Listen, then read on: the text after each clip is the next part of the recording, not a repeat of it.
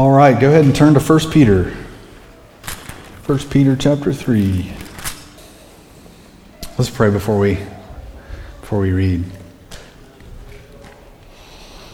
Father, thank you that um, we are your true sons and daughters, and you're our Father.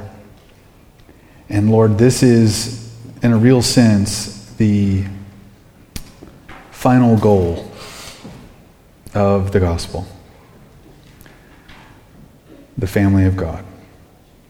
And Lord, help us this morning to just relish in this that sonship and brotherhood and the family of God is really what you've been after these however many thousands of years, and really before time began. In giving us as a gift to the Son, that he would be the firstborn among many brethren, and we would all share the same Father, and we would dwell in eternity together forever. One new man, one household. What a, what a phenomenal thought, made up of people from every tribe, tongue, and nation, of every age, color, gender. Lord, just what an amazing thought. Lord, help us to relish in that this morning as we read about brotherhood in the New Testament. And uh, Lord, for those in here who are still aliens and cut off from you, not a part of your family, oh Lord, that you would draw them to yourself. They would see Jesus Christ as all sufficient to save them from all their sin and make them right with you for all eternity and find a new family, a new home. And for those of us who know you, Lord, again, and just encourage our hearts refocus our, um, our priorities and our value. Um, that we are brothers and sisters in Christ, and that is everything uh, to the church. And let's, we just entrust this time to you. In Jesus' name, amen.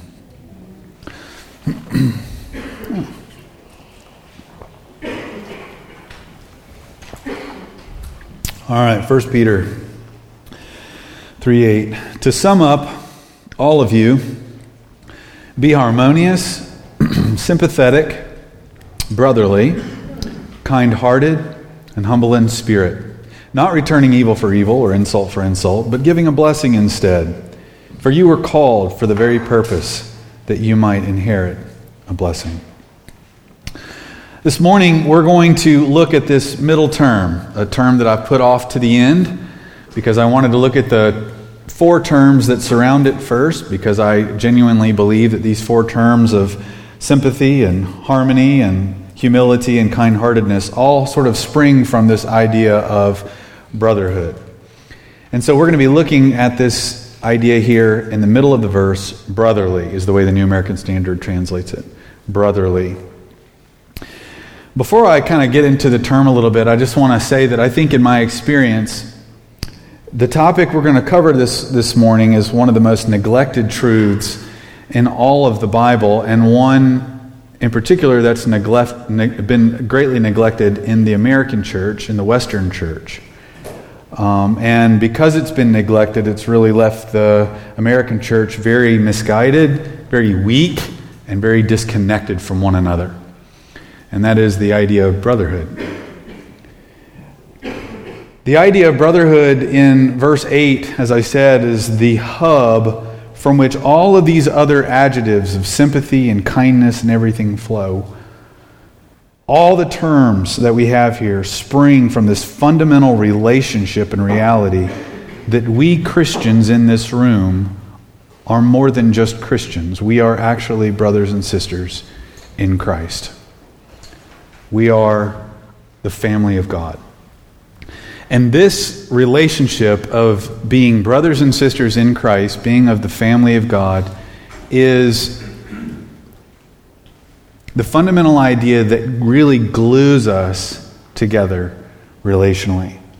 And Peter puts this in the middle, I think, for that very reason that, that we will understand that we are to be together because we are family, because we are brothers and sisters in Christ.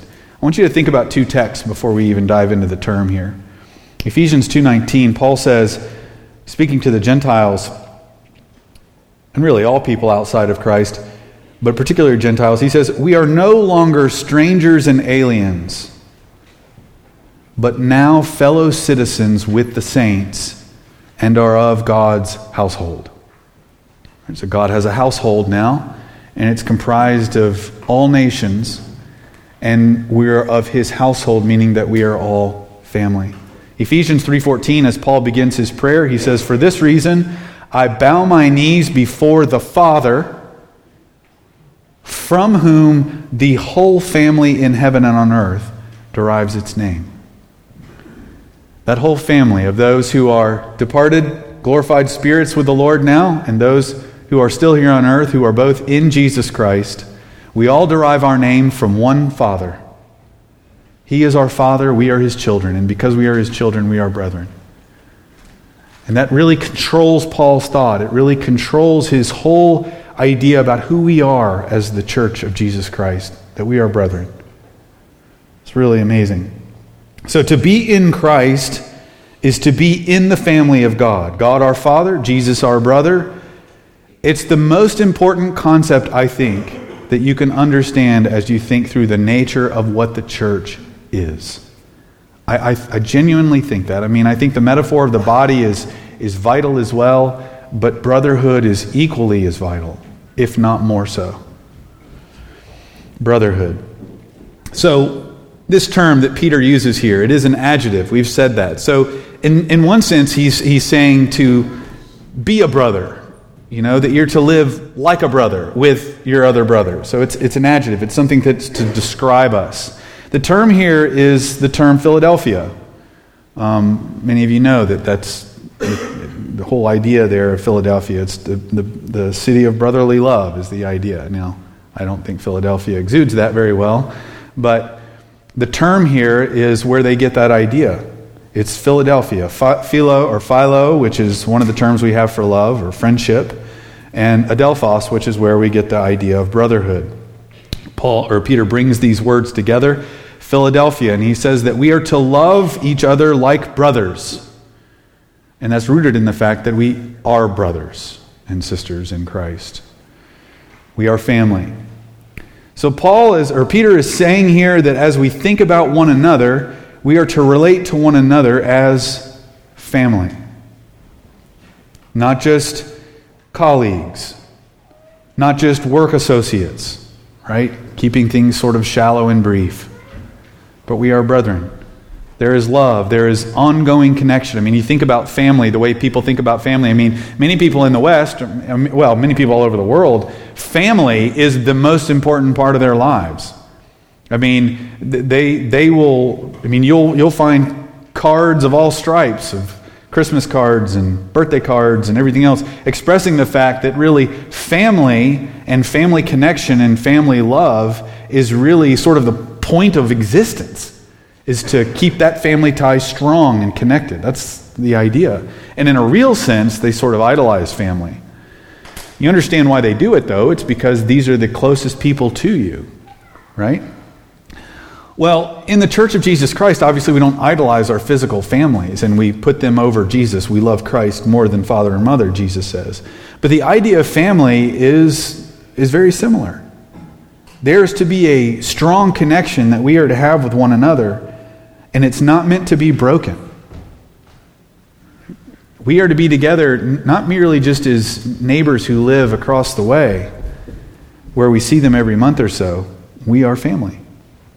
When we become believers in Jesus Christ, family takes on a completely different dimension. We're going to see that in Mark's gospel.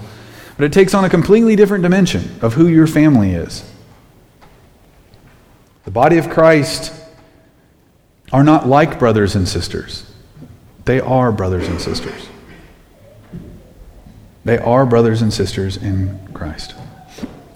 Now, this is a pervasive thought in Peter. First off, you can look at chapter 1, verse 22. Chapter 1, verse 22. Peter says, Since you have, in obedience to the truth, purified your souls for a sincere love of the brethren, fervently love one another from the heart. Right?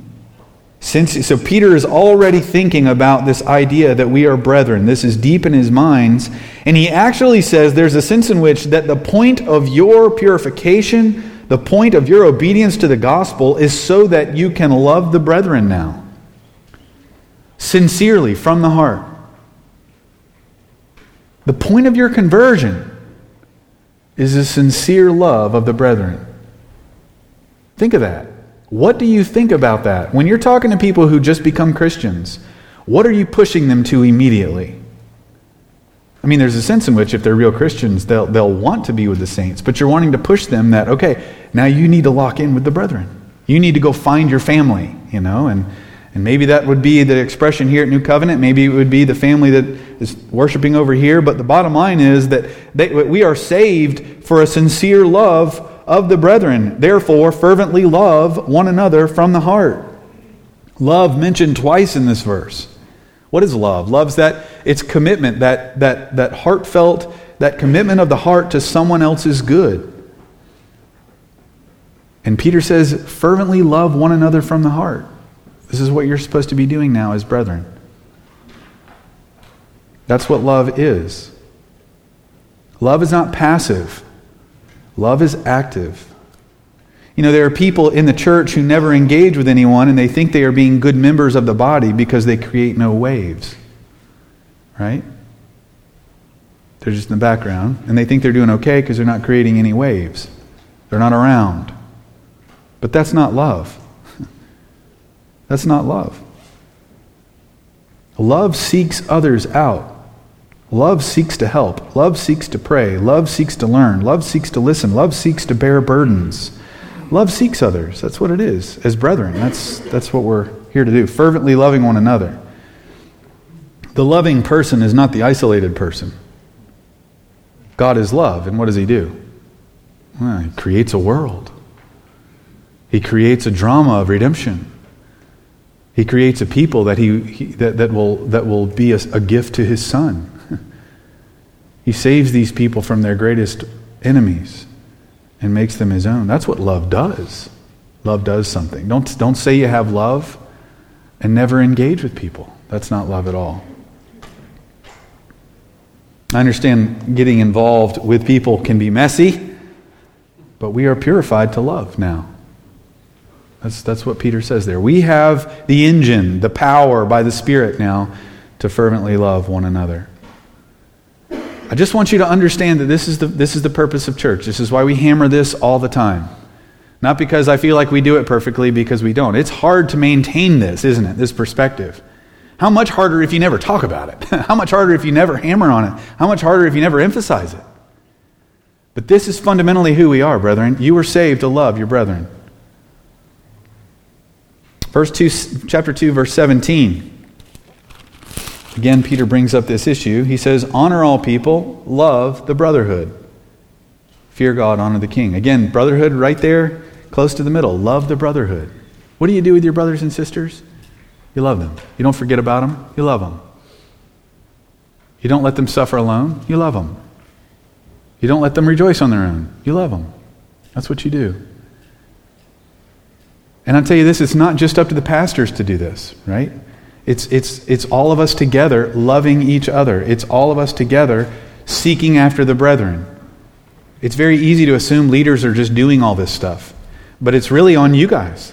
It's really on you guys. We are here to develop brotherhood among you guys so that you're loving one another. There, is, there are very rare things that make my heart more glad than to hear that you guys are having each other over and spending time with each other, right? And being hospitable to one another and those kind. Of, I mean, when I hear those kinds of things, it's just I feel like I, I, it's just I could just check out right then and be like, Amen. You know, Lord, you're doing your work, and I feel like I'm working myself out of a job, so to speak. But that's just it. If you at all think that it's the pastor's jobs primarily and not yours, you've totally missed it. You are brethren with each other. Love one another from the heart. People ask me all the time, I just feel like I'm not contributing. I'm not doing this. I'm not doing that. I'm like, listen, you're a brother in Christ. You have family. Get to know them. You want to know how do you plug in? There's Matt. There's Mike. There's Jeff. There's Paige. There's Amanda. Right? There's Shay. This is how you plug in. You plug in by getting to know one another, fervently loving one another from the heart. This is how you do it. This is how you do church. People are very content with classroom settings and lectures and Bible studies. They are very rarely seeking after one another. And oftentimes, these Bible studies can hide these relationships. They can keep these relationships from forming. Right? You can hide behind it, you can be closed. But it's in brotherhood and seeking each other out and fervently loving one another that real health comes, that real connection comes, that Paul talks about our hearts being knitted together. Building up itself in love is what he says. This is church. You have any other idea of church, you missed it. 100% missed it. Brethren, we're the family of God. Fervently love one another. Love the brotherhood, Peter says. Chapter 5, verse 9, Peter says this, talking about Satan, that he's our adversary. He says, But resist him firm in faith, knowing that the same experiences of suffering are being accomplished by your brethren who are in the world. You've got brothers and sisters all over this world today who are experiencing all manner of warfare. Maybe it's physical persecution. Maybe it's just the mind bending power of, of, this, of, of, of Satan himself who can bend your head at times and drag you off in your brain thinking all kinds of things that, you know, are, are that just send you in a war mentally, whatever it is, all kinds of different warfare that we can experience, but it's universally experienced among the body of Christ. And Peter wants us to know that, that you're not alone in this. Your brethren are experiencing the same things. You're not alone. You have brethren that are also his target. Now, Jesus declares this paradigm so clearly, and I want to look at at least three places in the Gospels that highlight this. So the first is Matthew 23. Matthew 23.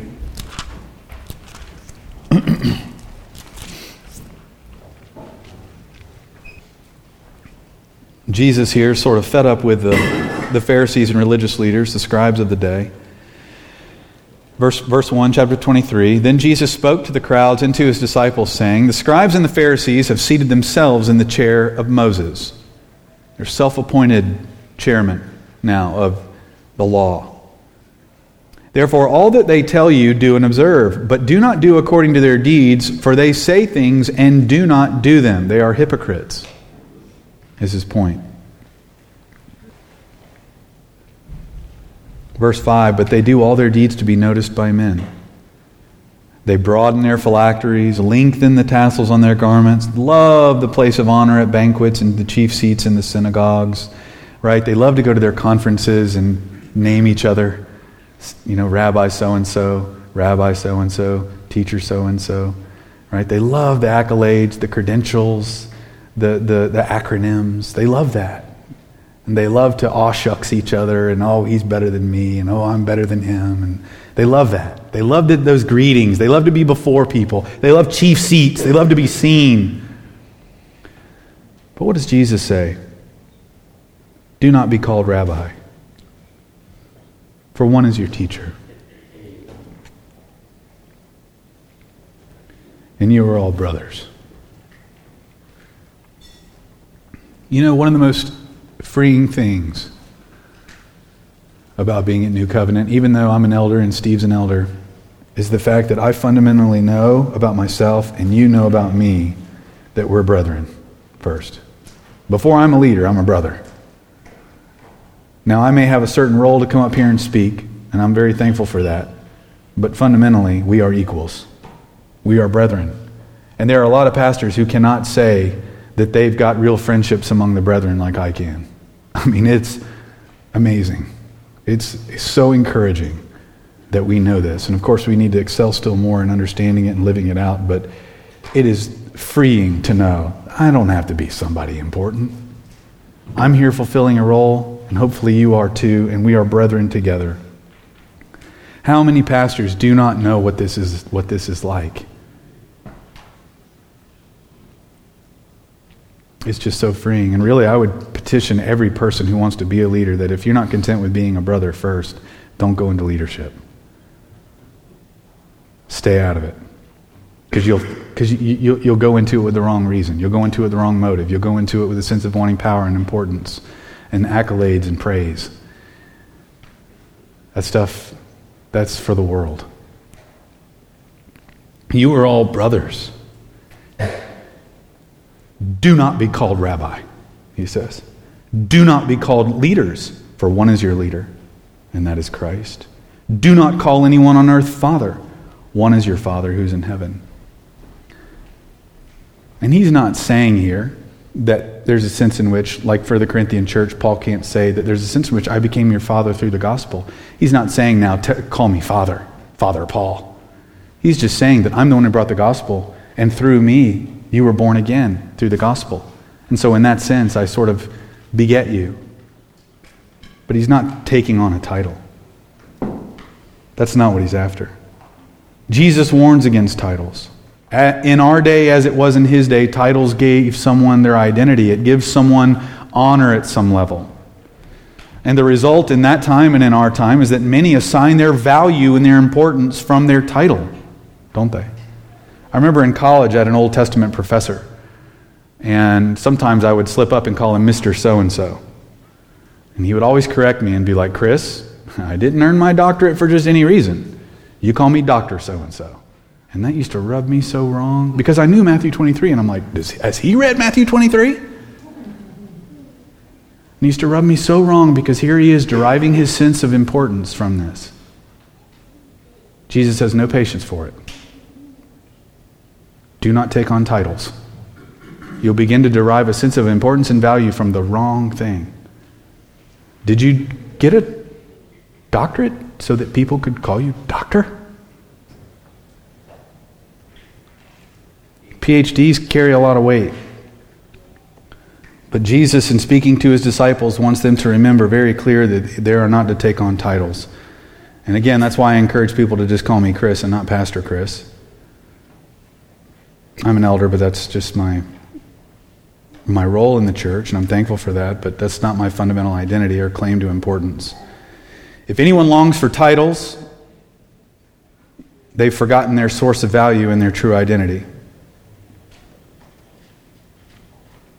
Christians are equals, one brother among many brethren. The only place who has supremacy the, among the brotherhood is one man. He's the firstborn among many brethren. He has the highest rank. We are all brothers and sisters. We all have differing gifts, yet we're all equally valuable, equally important to the Lord Jesus.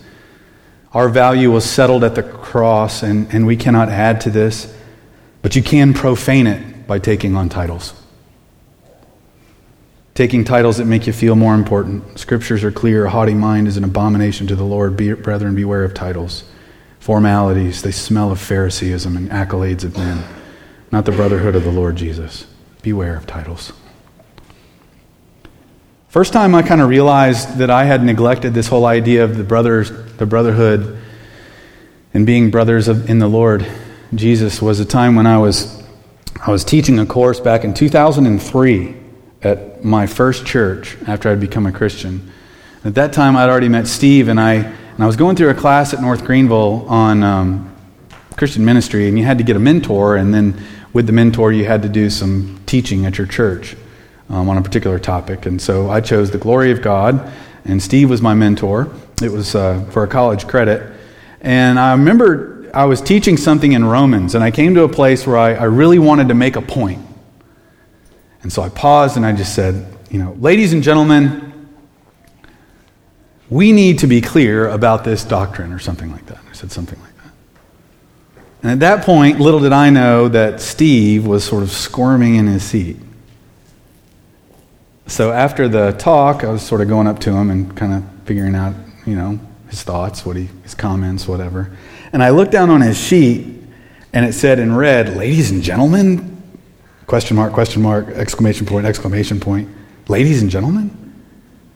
He looked at me and said, How about brothers and sisters?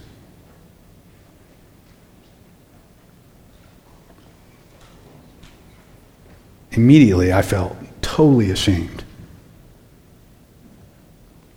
It might seem small, right? It might seem really small.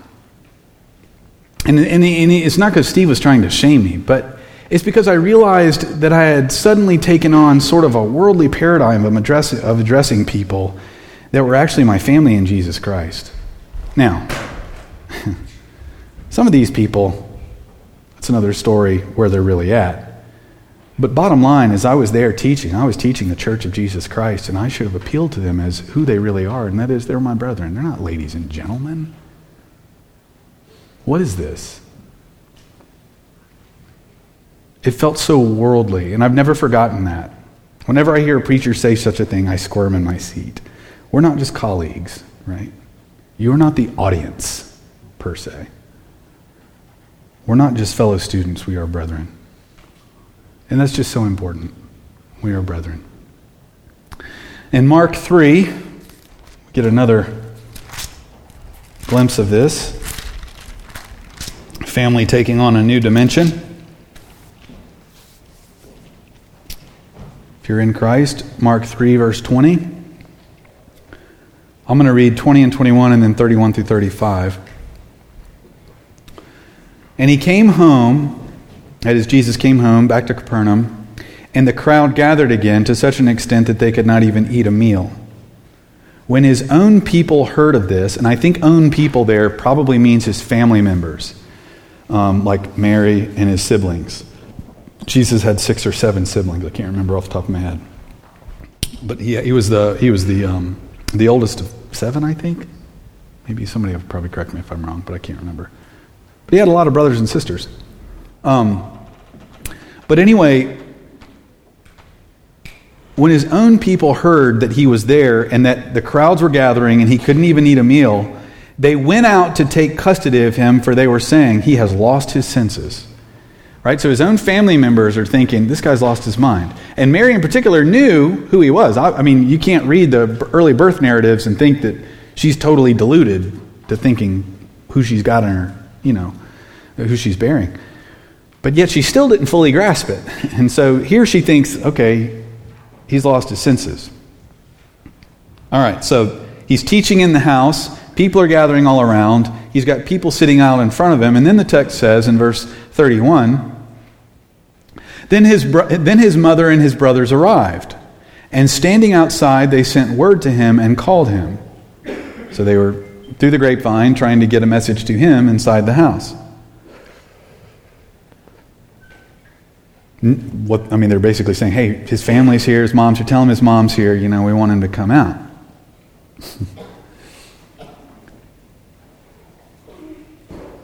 And a crowd was sitting around him, and they said to him, Behold, your mother and your brothers are outside looking for you.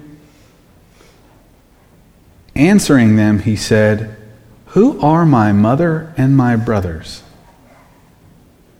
He poses to them that question Who are they? Who's my, who's my family? Looking about at those who were sitting around him, he said, Behold my mother and my brothers. For whoever does the will of God, he is my brother and sister and mother. Jesus blows the physical family paradigm out of the water with these statements. Family takes on a new dimension when you're in Christ. Jesus says that here there are two fundamental items that make someone his brother or his sister. The first is when he asks the question, Who are my mother and my brother and my sisters? He says, looking around at those, how does he put it? Looking about at those who were sitting around him, he said, Behold my mother and my brothers. Looking around at those sitting around him. Who are my brothers and my sisters? Those who sit at my feet. Those whose orientation is completely toward me. Those who are who see me as first, supreme. Done with their own opinions and purposes, he, Jesus has become their teacher and their Lord. They sit at his feet. Think of Mary sitting at his feet. And Martha's over there busy and worried about all manner of things. Mary's sitting at his feet. Right? And she chose the good part that she won't lose. That's Christians. Christians are eager to get to the feet of Jesus to learn and to listen and to regard. That's Him. That's what we do. That's, that's, that's who we are. We love Him. We want to learn from Him. So it's those who sit around Him, but it's also those who do His will or do the will of God, it says. Those who are genuinely a part of His family are those who do what Jesus says to do. They do the will of God. Jesus says, These are my brethren. Those who are genuinely a part of his family are those who do what he says to do. They're not content with empty surface belief, they seek to do his will. Right? I mean, genuine Christians aren't perfect, but we do obey, basically and truly. We do. John says that the children of God and the children of the devil are obvious. He says that. They're obvious. If you live around your family and your coworkers and they don't know you're Christians, you're not a Christian. John says so. They're obvious. Those who do the will of God are Jesus' family. They are different than the world. One of the marks of genuine Christianity is power to live for Christ and love, faith, and holiness. Again, doesn't mean you don't have valleys, doesn't mean you don't have trials, doesn't mean you don't have tears. Doesn't mean that. But it does mean that your whole orientation is toward not my will, but yours be done. That's your orientation. You do the will of God. God is your master now. You have one God, and you're not it. right? This is important too because oftentimes our culture likes to talk about our common brotherhood sort of just as people. Right? But it's and it's liberalism that teaches that we are all brothers and sisters. Brothers and sisters in a family of God, sort of in a generic sense, because we're human beings created in his image. I mean, and obviously that we are set apart from the animal world, right? Because we're made in God's image. We're not animals. We're not mammals in that sense. We are human beings made in God's image. Very different. But our sonship was lost when sin entered the world. And the way it's gained back is by being united to the risen Son. And it's only being united to the risen Son, sitting at his feet, doing the will of his Father and our Father, that we can call ourselves brothers. John chapter 20. John chapter 20. Just looking at Jesus' understanding of the family of God. John chapter 20.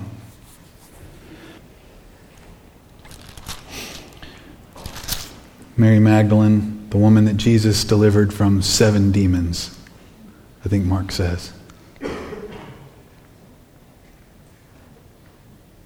Oh, she loved Jesus so much. Rightly so. Jesus has died. Many of those who followed him were utterly depressed and dejected. She went to go check on the tomb and noticed that he wasn't there and couldn't make sense of it. Wanting to know where he is, speaks to the guard, speaks to someone who she thinks is a gardener, and we'll pick up on verse. Let's pick up in verse 13. Let's pick up verse 11. But Mary was standing outside the tomb weeping. And so as she wept, she stooped and looked into the tomb, and she saw two angels in white sitting, one at the head and one at the feet where the body of Jesus had been lying. And they said to her, Woman, why are you weeping? She said to them, Because they have taken away my Lord, I do not know where they have laid him. When she had said this, she turned and around and saw Jesus standing there and didn't know that it was Jesus. So obviously, by then, Jesus had been raised from the dead, and there he is standing in her midst. And Jesus said to her, Woman, why are you weeping? Whom are you seeking? Supposing him to be the gardener, she said to him, Sir, if you have carried him away, tell me where you have laid him, and I will take him away. Jesus said to her, Mary. And she turned and said to him in Hebrew, Rabboni.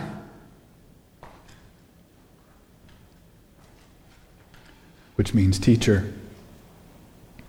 And Jesus says to her, Stop clinging to me, for I have not yet ascended to the Father. But go to my brethren and say to them, I ascend to my Father and your Father, and my God and your God. And Mary Magdalene came announcing to the disciples, I have seen the Lord, and that he had said these things to her. Listen to Jesus' precious words Go to my brethren. Go to my brethren. One can hear Psalm 22 in the background, where the Spirit of Christ is prophetically declaring that I will tell of your name to my brethren. In the great congregation, I will sing your praise. Right? Psalm 22. You can hear that in these, in these words. There, the Spirit of Christ prophesies that Jesus will reveal the Father to his brethren. Already in the Psalms, the Messiah to come will not simply be some disconnected king, but he will be kin to his subjects. He will be their kin. He is their brother. And what is this brotherhood rooted in? Well, it's rooted in a common Father.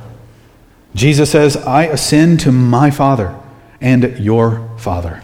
My Father and your Father share the same Father. God is our Father. Jesus wants us to know that God the Father loves us with the same love he has for his Son in John 13 through 17. Brethren, this is the glory of adoption. It's a message that Tim Conway preached a, sometime recently, and he spoke on this issue of adoption, how we're adopted in the family of God, and he brought out a point that I don't know that I've fully thought about before, and that is that really adoption is really the final goal of the gospel. You know, I mean, I've always thought about the fact that we get God. I mean, that's the goal ultimately, but it's we get God in the context of being his children and family and brothers and sisters.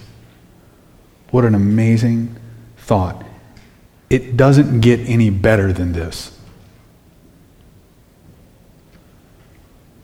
It's better than simply having your power of sin broken, better than forgiveness, better than right standing with God, even. It gets even better. We are the family of the eternal God.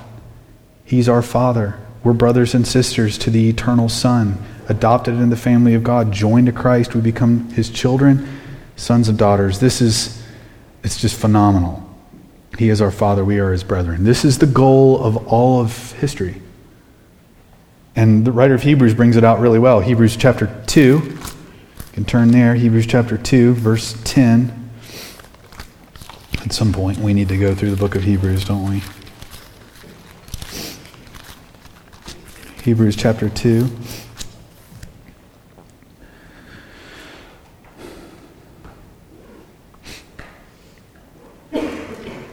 Verse 10.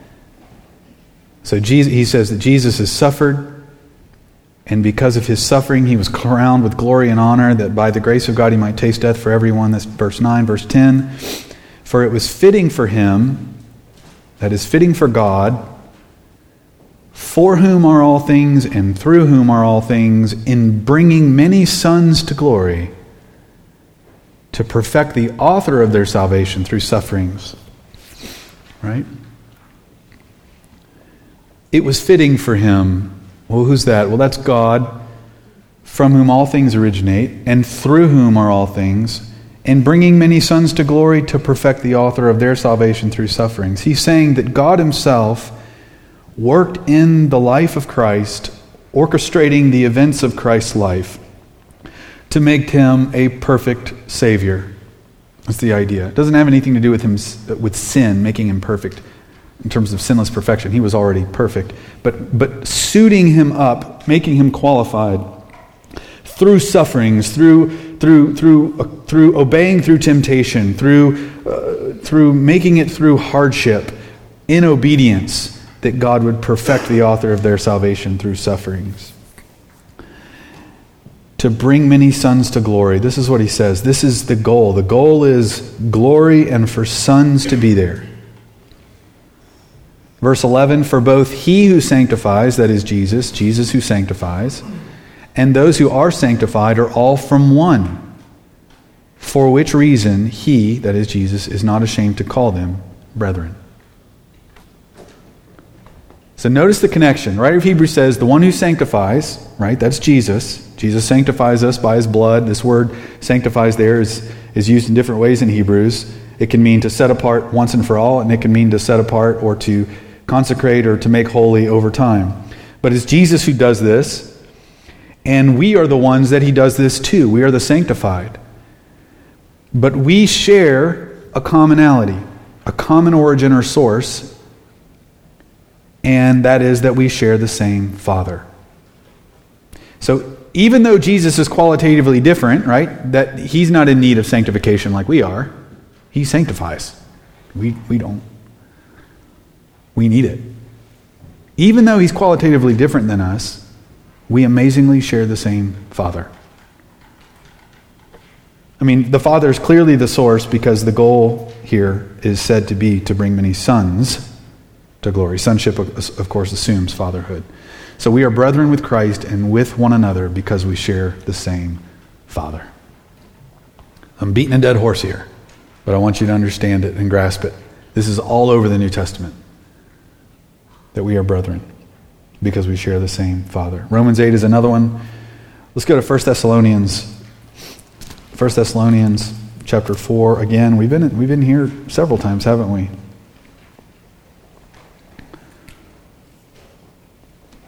1 Thessalonians 4 9.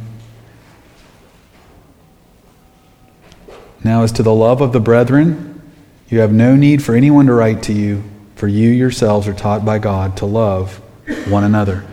When you become a Christian, God teaches you, and He teaches you to love one another.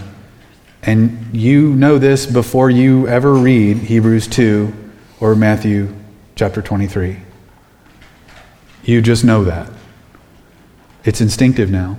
He says, For indeed you do practice it toward all the brethren who are in all Macedonia, but we urge you, brethren, to excel still more.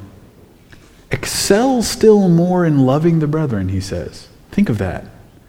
Again, we think sometimes that love is just sort of letting bygones be bygones, right? We just sort of, we don't create any waves.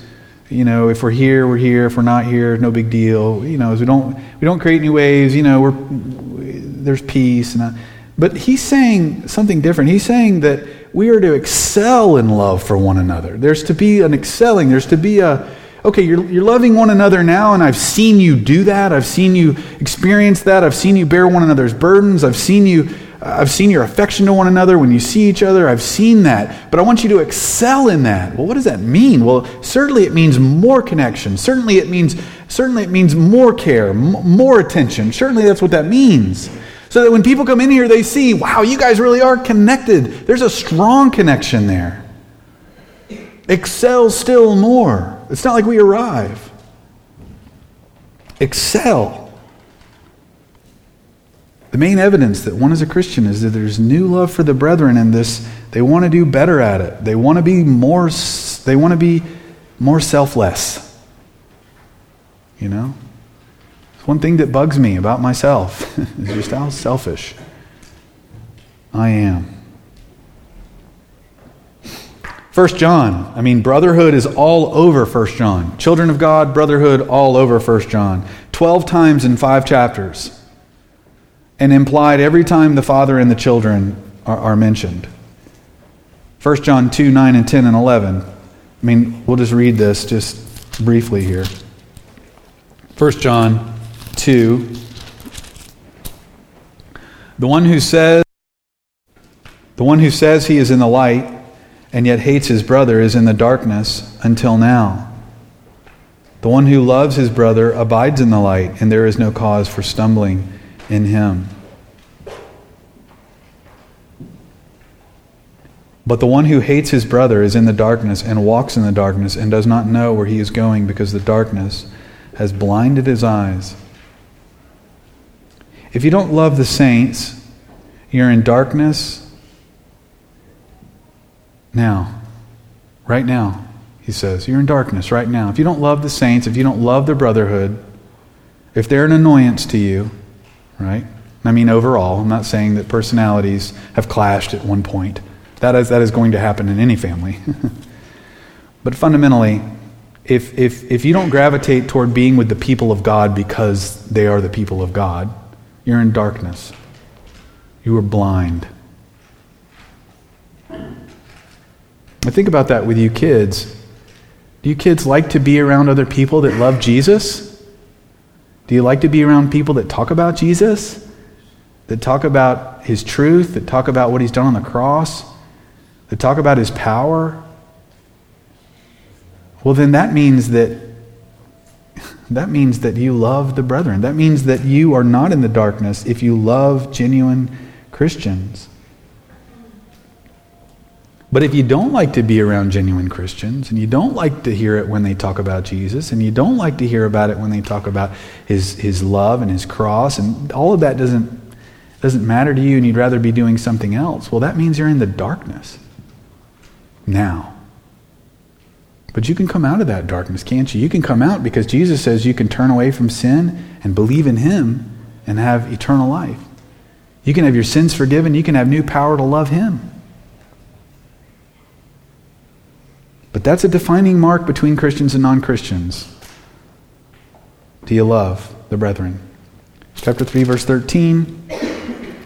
Do not be surprised, brethren, if the world hates you. We know that we have passed out of death into life because we love the brethren. I mean, you can't get much clearer than that. You know that someone is living a resurrection life because they love the saints. But anyway, yeah, there's a lot in here. Chapter 3, verse 13, 14, 15, 16, 17. Chapter 4, verse 20, 21. Chapter 5, verse 16. It's all through this book. So, just some final thoughts here. This is plugging into New Covenant. This is, this is what it is. This is, this is really, I mean, really, it, it, is, it should be anyway, what every genuine, faithful church this should be what plugging in is, is, is to love one another, to be brotherly, to create friendships amongst yourselves, looking out for one another, sticking together, praying for each other, getting to know one another.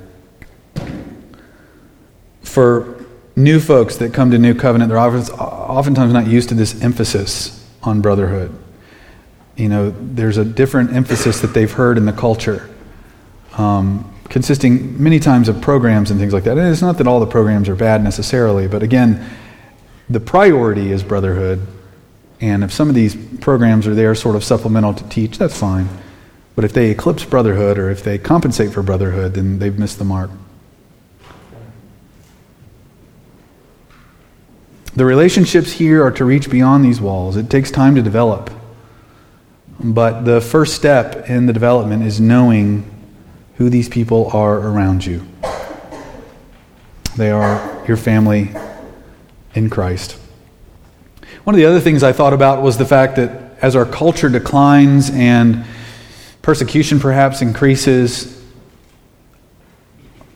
one of the most powerful defenses and supports against a declining culture is a strong body of Christ rooted in brotherhood. Um, there are various books out there that try to prepare you for what happens when a culture goes totalitarian. I think, what is it, Live by Lies? There's, there's others.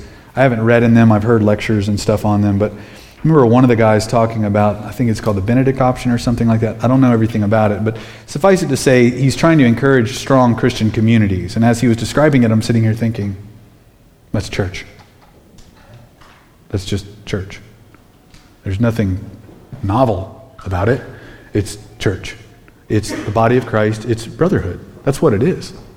And having brotherhood in Christ is a strong defense and support when culture goes kaput. And so that's one of the other fringe benefits, brethren, of knowing one another and being with one another and loving one another is withstanding the, the winds of persecution that, that will come. Another thing to say is it's not easy to maintain this. It's not. It's not easy. Um, we're geographically very disconnected. Um, some of that's because it's very hard to find a church that knows what they're swinging at. So Um, it, it is a challenge. And I hear that from people that come through. It's very hard. You can find places that preach truth but have no fellowship. And then you can find places that are very warm and have fellowship that's not rooted in the truth. So very hard to find a place where there's both. So I hope that we have both. But it's very hard to maintain this. Even, we can think that because we know it, we're doing it. That's my point. You can think that because you know it, you can articulate it, you're doing it. But that's not necessarily the same thing, is it? You got to know it first, but are you doing it? Are you opening your home?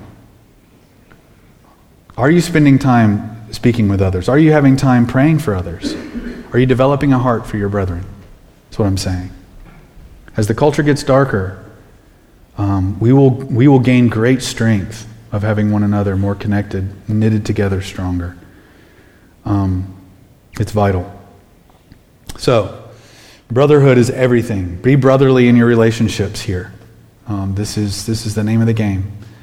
And, um, and what an amazing reality and privilege, you know, that, and I just pray that the Lord helps us to grasp more and more what it means to be a part of His, his family. And um, so that's all I have. Let's pray. Father, thank you so much for being our Father. We are your children. Behold, see how great a love the Father has bestowed on us that we would be called the children of God, and we are.